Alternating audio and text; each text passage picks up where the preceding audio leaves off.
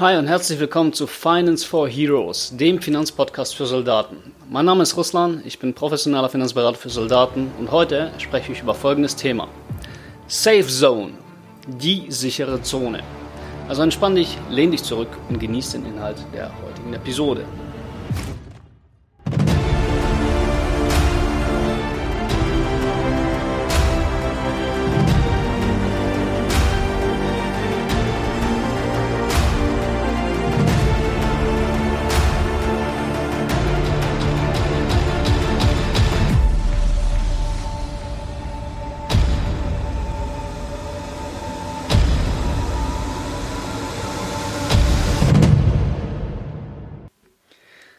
Leute, ihr könnt euch gar nicht vorstellen, wie gut es tut, wieder sprechen zu können. Letzte Woche Sonntag ist eine Podcast-Episode ja ausgefallen, weil ich vergangene Woche ja am Kiefer operiert wurde. Knochenaufbauoperation als Folge des Unfalls, den ich 2017 in Tschechien hatte. Da stehen jetzt noch, ich glaube, ein oder zwei Operationen bevor, dann bin ich fertig. Jedenfalls, so eine Knochenaufbauoperation am Kiefer ist eine echt ätzende Angelegenheit. Ich habe jetzt gut in der Woche nicht wirklich sprechen können und selbst jetzt ist es noch sehr, sehr anstrengend, den Kiefer zu bewegen und die Wörter richtig auszusprechen. Das bedeutet, es kann gut sein, dass ihr in der Episode hier so den einen oder anderen Nuschler mitbekommt oder dass ich eben nicht ganz so schnell und nicht ganz so sauber spreche wie sonst auch. Ja, das sollte mich jetzt aber nicht davon abhalten, heute die Podcast-Episode auch ausfallen zu lassen. Wie gesagt, am Sonntag, da ging es nicht anders, da sah mein Gesicht einfach aus wie ein Fußball und ich habe kein sauberes Wort rausbekommen. Da habe ich einfach schlecht vorausgeplant. Aber heute wollte ich diese Episode unbedingt aufnehmen. Warum? Ist eine recht einfache Sache. Ich bin diese Woche nämlich über einen sehr, sehr geilen Zeitungsartikel gestoßen. Tatsächlich in der Bild-Zeitung, der mir von einem Kollegen zugeschickt wurde. Und über den Fall, der sich dort zugetragen hat, da möchte ich mit euch heute mal drüber sprechen. Ja, bevor wir zur eigentlichen Thematik hingehen, möchte ich mal kurz sozusagen eine Preview, eine Vorausschau geben, worum es eigentlich geht.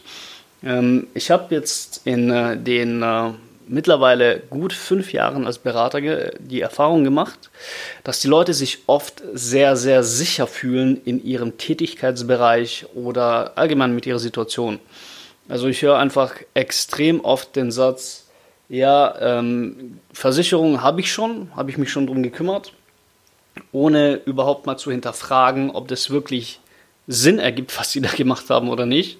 Weil es gibt einen Unterschied, ob ich jetzt einfach irgendwelche Versicherungen habe oder ob ich das richtig gut gemacht habe und weiß, hey, wenn das passiert, dann muss ich das tun. Und zum anderen, und das ist eher so die Thematik vom heutigen Thema, das ist das, was ich in der Zusammenarbeit mit Soldaten jetzt festgestellt habe. Viele haben einfach die Überzeugung, ich bin bei der Bundeswehr. Jetzt mal ganz ehrlich, was soll mir hier schon passieren, dass ich eine Versicherung brauche? Also wenn mir im Dienst was passiert, dann bekomme ich doch Leistung von der Bundeswehr. Ne? Das ist doch gar kein Thema. Also wenn mir was passiert, dann bekomme ich Leistung von der Bundeswehr. Ich bin sozusagen safe. Ne? Deswegen habe ich diese Episode auch die Safe Zone getauft. Wie weit von der Wahrheit das entfernt ist, das möchte ich in der heutigen Episode mal darstellen und mal ein bisschen mit euch diskutieren. In der Bild-Zeitung erschien vergangene Woche nämlich folgender Zeitungsartikel. Den möchte ich jetzt einfach mal O-Ton vorlesen. Der ist recht kurz, aber doch sehr, sehr prägnant. Der Titel der ganzen Geschichte ist der folgende. Auge bei Bundeswehrübung ausgeschossen. Und der Offizier Jens P., 42 Jahre alt, leidet seit dem Schießunfall unter Schlafstörungen. Dann geht der Artikel los. Bonn. Eine tiefe Narbe klafft unter dem Auge von Unteroffizier Jens P. Ein Teil seines Gesichts besteht aus Metall. Das rechte Auge ist ein Glasimplantat. Es sind die Folgen einer Schussverletzung, die der Soldat bei einer Bundeswehrübung erlitt. Jetzt verklagte die Bundesrepublik auf 150.000 € Schmerzensgeld. Bei der verhängnisvollen Übung am 1. Februar 2018 in Brandenburg war der 5-fache Vater Jens P. als Sicherheitsoffizier eingesetzt. Trug eine Warnweste. Jetzt kommt ein Zitat. Meine Aufgabe war es, die Teilnehmer zu beobachten und bei Unterbrechungen auf Fehler aufmerksam zu machen. Vor der Übung wurden ausführlich die Sicherheitsstandards besprochen. Doch an diesem Tag ging es chaotisch zu. Mit G36 Sturmgewehren bewaffnete Soldaten verwechselten ihre Positionen. Einer bildete den Schluss der Truppe, obwohl er dort nicht hätte sein dürfen. Er sagte später aus, auf ein ausklappbares Ziel gefeuert zu haben. Dies war der Schuss, der das rechte Auge von Jens P. traf. Auf seiner Position hätte er gar nicht schießen dürfen. Seine Aufgabe war es, seine Kameraden abzusichern, schildert Jens P. am Mittwoch vor dem Bonner Landgericht. Zitat, Fortsetzung. Außerdem warnte ich vorher deutlich, dass die Übung unterbrochen werden soll. Ich schaffte es noch zu sagen, Achtung, alle Beteiligte. Dann wurde er von der Kugel getroffen. Nächstes Zitat. Es hörte sich an wie ein Sonargeräusch vom U-Boot. Ich spürte Bleigeschmack im Mund, den ich bis heute habe. Es folgten Notoperationen, Monate im Krankenhaus, Reha und die Staatsanwaltschaft Potsdam stellte ihre Ermittlungen wegen des Schusses ein. Bis zum nächsten Verhandlungstag wollen sich die Parteien jetzt auf die Höhe des Schmerzensgeldes einigen. Ein erster Erfolg für den Kläger. Bislang bestand die Bundeswehr darauf, dass er selbst nicht ausreichend gewarnt hatte, bevor er in die Schusslinie lief. Artikel Ende. So, das finde ich jetzt auf jeden Fall schon mal eine sehr, sehr, sehr heftige Sache. Alleine der Schlusssatz hier. Ihr müsst euch das mal gönnen. Der Ufz hat eine G36-Patrone mit dem Auge abgefangen. Einfach weil wahrscheinlich irgendein Gefreiter nicht in der Lage war, sein Gewehr ordentlich, sage ich mal, zu benutzen oder die Schussübung richtig zu verstehen. Und der Schluss dieses Artikels ist, bislang bestand die Bundeswehr darauf, dass er selbst nicht ausreichend gewarnt hatte, bevor er in die Schusslinie lief. Alter, von denen war kein einziger bei diesem Schießen dabei. Die können gar nicht wissen, was da passiert ist. Aber aufgrund von einer solchen Aussage zieht sich dieses Verfahren jetzt schon seit Januar 2018. Bis jetzt, wir haben Oktober 2020. Das sind jetzt bald 2 Jahre. Und der Mann hat bisher keinen Cent von der Bundeswehr gesehen. Deswegen verklagt jetzt die Bundesrepublik auf 150.000 Euro Schmerzensgeld. Was ich natürlich auch tun würde an seiner Stelle. Was ich hier in diesem Artikel aber sehr, sehr wichtig finde, und das möchte ich euch als Learning mitgeben, da sind mehrere Learnings drin, ist, wie hätte die Situation dann besser laufen können? Wie hätte die Situation, also nicht das Schießen an sich, ne? Den Schuss, den kann keine Versicherung verhindern. Das habe ich, glaube ich, schon oft genug erläutert. Aber wie hätte es danach einfach für ihn besser gehen können, wenn er denn richtig versichert gewesen wäre? Ne? Fairerweise muss ich natürlich sagen, ich weiß nicht, wie er versichert war oder was da passiert ist. Aber dadurch, dass er jetzt seit 2 Jahren auf Schmerzensgeld wartet und dass der Artikel in der Bild erscheint, ziehe ich einfach die Schlussfolgerung, dass es bei ihm jetzt finanziell nicht ganz so geil aussieht. In dem ganzen Artikel stecken jetzt mehrere Learnings für alle Beteiligten der Bundeswehr jetzt einfach mal mit drin. Ne? Es ist jetzt egal, ob du jetzt im Stabsdienst bist oder ob du jetzt krasser Kommandosoldat bist, mindestens einmal im Jahr musst du schießen gehen. Und das, was hier passiert ist, das kann bei jeder Schießübung passieren. Ich meine, selbst als ich im Dienst war, das ist jetzt auch schon ein paar Jahre her, ich glaube, ich weiß nicht, auf welchem Truppenübungsplatz das war, aber da gab es auch ein Schießen auf der benachbarten Schießbahn. Da ist irgendwie ein Querschläger von der Bahn abgeprallt und hat einen jungen Soldaten seitlich in der SK4-Weste getroffen, in die Rippen rein. Also so eine Scheiße passiert einfach immer wieder mal. Ne? Ist jetzt nicht die Regel, aber zu sagen, hey, mir passiert das nicht, das ist vielleicht das Dümmste, was man machen kann. Jedenfalls die Learnings aus dieser Sache. Punkt Nummer 1 ist, und das ist vielleicht so das wichtigste Learning überhaupt, dir steht gar nichts zu. Also zu glauben, yo, wenn mir im Dienst was passiert, dann wird der Dienstherr für mich aufkommen. Ja, das ist ein schöner Gedanke und das wird auch immer sehr, sehr schön erzählt.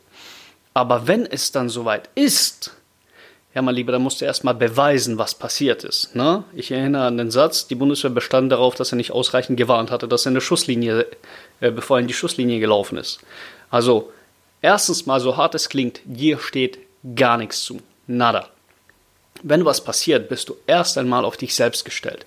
Dann wird das Verfahren erstmal untersucht, dann gibt es Ermittlungen und dann muss erstmal festgestellt werden, was ist passiert. Da werden Berichte geschrieben. Alter, das ist eine Bürokratiegeschichte, das kannst du dir gar nicht vorstellen. Na? Und dadurch, dass dir eben faktisch gesehen nichts zusteht, musst halt erstmal gucken, wie du mit der Situation umgehst. Gut, als oft gehe ich mal davon aus, hatte der Junge noch, oder was heißt der Junge, ne? Der ist ja auch schon ein paar Jahre älter, aber der hatte wahrscheinlich noch ein bisschen Restdienstzeit vor sich. Das heißt, die ganze medizinische Versorgungsgeschichte, die ist wohl von der Bundeswehr übernommen worden. Ne? Die Bundeswehrkrankenhäuser sind auch sehr, sehr gut, leisten einen sehr guten Job, kann ich aus eigener Erfahrung sagen. Das heißt, auf der Seite, okay, kann man nicht viel machen. Aber man muss sich jetzt einfach mal die Folgen der ganzen Geschichte vorstellen. Ganz am Anfang vom Artikel steht drin, dass der an Schlafstörungen leidet seit diesem Schuss. Würde ich vermutlich auch. Also wenn ich jetzt beim Schießen irgendwie leitender bin und dann so mir nix, dir nix, irgendein OG mir das Auge rausschießt, alter Falter, da weiß ich nicht, ob ich danach noch ruhig schlafen könnte. Das heißt, sein normales soziales Leben ist jetzt erstmal gebumst. Abgesehen von der Tatsache, dass er jetzt hässlich aussieht. Mit der Metallplatte im Gesicht und einem Glasauge drin und so weiter und so fort. Also was so eine ganze Sache mit der Psyche macht, ist moralisch erstmal, das ist ein kompletter Moralschaden. Und jetzt muss man sich halt einfach mal folgende Sache überlegen. Wenn sowas passiert, musst du ja damit irgendwie umgehen können. Klar, medizinische Versorgung, habe ich ja gesagt, Bundeswehr hat das Ganze übernommen. Aber wie gehst du dann mit dem Thema Finanzen um? Weil irgendwo musste er dein ganzes Leben jetzt auf die ganze Geschichte umstellen. Bei dem Mann ist es jetzt wahrscheinlich noch gut ausgegangen, der kann es vermutlich sich noch selbst pflegen und alles, aber wenn du dann Pflegefall wirst, wegen so einer Geschichte, weil die Kugel jetzt irgendwie 1 Millimeter zu weit rechts war und irgendwie dein Gehirn gestreift hat, Digga, da kommen Kosten auf dich zu, das kannst du dir nicht vorstellen, das ist jenseits von Gut und Böse. Und dann kannst du wahrscheinlich nach einer gewissen Zeit KZH, mehrere Monate, oder vielleicht sogar Jahre, einfach mal damit rechnen, dass der Dienstherr dich rausschmeißt und dass du einfach kein Geld mehr verdienen kannst. Und, ach, da sind so viele Dinge, die in diese Sache raushängen, beziehungsweise mit drin hängen. Aber ich möchte die ganze Sache jetzt mal strukturiert durchgehen. Also, zurück zum Thema. Der Punkt ist, dadurch, dass dir von der Bundeswehr erstmal nichts zusteht, wäre das voll clever, wenn du einfach mal privat selbst sicherstellen würdest, okay, wenn sowas passiert, dann wird Geld auf gar keinen Fall meine Sorge sein. Und das kriegst du halt dann hin, wenn du dich richtig versicherst. So stumpf wie es klingt, ist einfach so. Der Punkt ist, wenn du dir Schadensersatzansprüche holen willst, die stehen dir ja zu. Ne? Du bist der Geschädigte in diesem Fall, oder jetzt nicht du direkt, aber du weißt, was ich meine, wenn du in so einer Situation wärst, dann möchtest du dir deine Schadensersatzansprüche holen.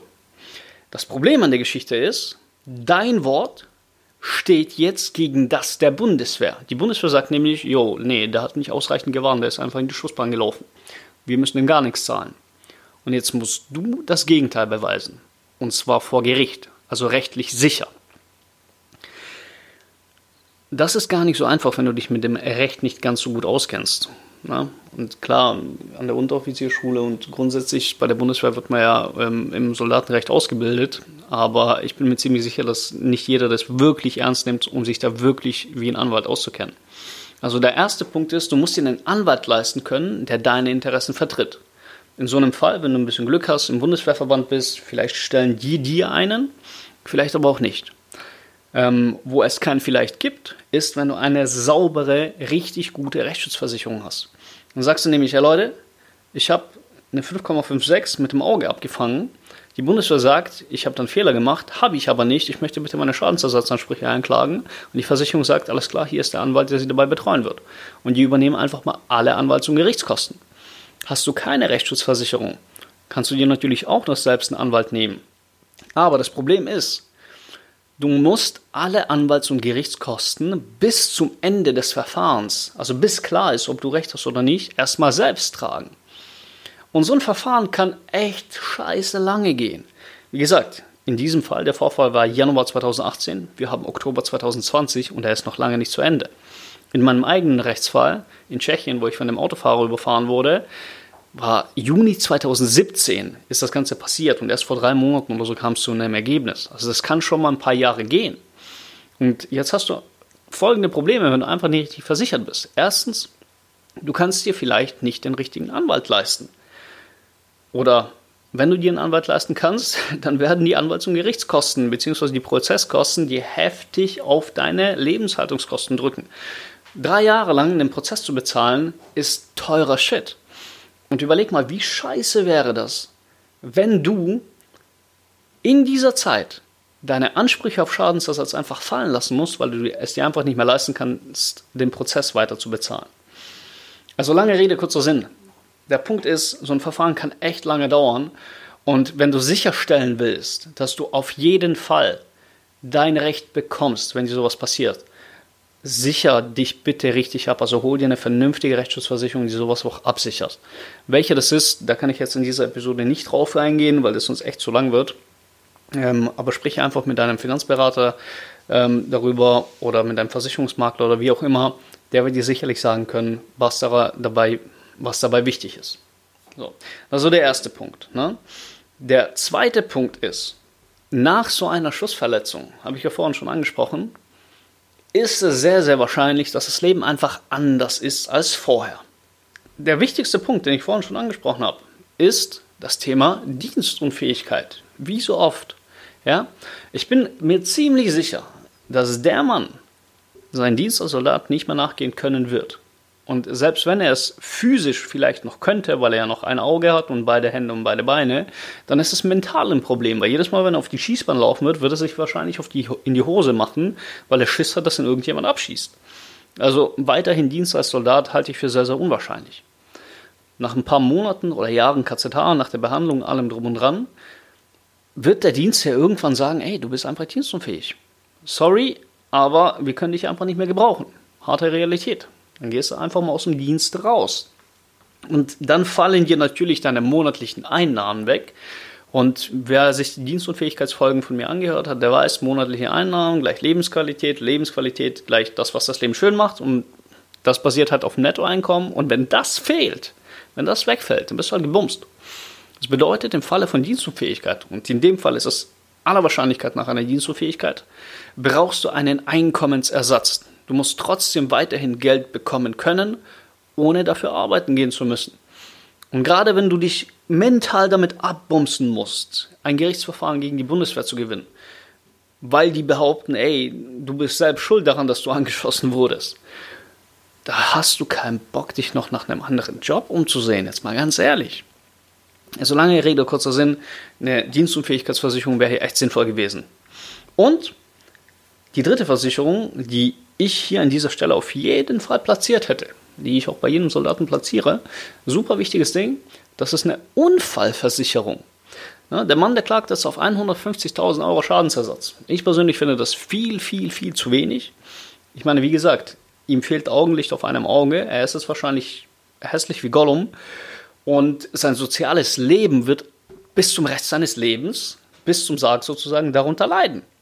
Was sind da 150.000 Euro? Das ist gar nichts. Aber er ist vermutlich darauf angewiesen. Ne? Also irgendeine Art Schadensersatz will man ja haben, wenn man schon, sage ich mal, so einem Schicksalsschlag unterliegt.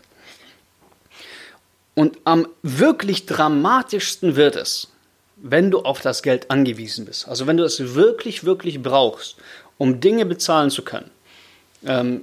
Keine Ahnung, was da privat vielleicht läuft. Ne? Vielleicht braucht Frau und Kinder. Der Mann hat 5 Kinder übrigens in diesem Fall. Ne? Vielleicht braucht er ein Kind irgendwie eine teure Operation oder irgendwie geht es um Schulsachen oder sonst irgendwas. Wenn du das Geld einfach brauchst, denkt euch bitte selber aus, was da alles passieren kann. Ich möchte aus dieser Podcast-Episode jetzt keine Horror-Episode machen, im Sinne von, was alles passieren kann. Dann bist du halt echt mies gebumst, wenn du auf den Entschluss eines Verfahrens warten musst. Und eine Unfallversicherung in diesem Fall, die hätte einfach mal geleistet. Weil der Verlust eines Augenlichts durch eine Gewehrkugel, der zählt durchaus als Unfall. Und in dem Fall gibt es eine Gliedertaxe. Ein Auge wird meistens so mit 50% bewertet. Und du bekommst einfach 50% der Grundversicherungssumme. Vielleicht kriegst du sogar noch eine recht hohe Invaliditätsstufe, weil du wahrscheinlich noch irgendwie, keine Ahnung, nicht richtig sehen kannst auf dem anderen Auge. Und da gibt es vielleicht noch durch die Progression eine recht hohe Auszahlung. Aber um es mal kurz zusammenzufassen, bei einer 100.000 Euro Versicherungssumme in der Unfallversicherung hätte es nach diesem Unfall pauschal, easygoing, zack, 50.000 auf sein Konto gegeben. Ohne Wenn und Aber. Das sind also die drei Versicherungen, die in diesem Fall geholfen hätten. Eine Rechtsschutzversicherung, um den Prozess wirklich gewinnen zu können, also um nicht auf finanzielle Mittel angewiesen zu sein, nicht auf die eigenen, und um einen guten Anwalt zu haben, der die eigenen Interessen vertritt. Die zweite ist die Dienstunfähigkeitsversicherung. Leute, bitte, bitte, bitte, wenn ihr diesen Podcast hört, kümmert euch um eine vernünftige Dienstunfähigkeitsversicherung.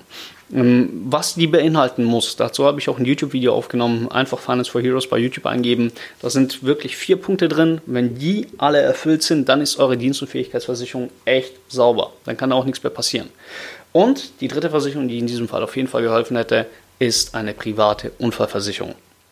Eine private Unfallversicherung ist so ultra, ultra wichtig.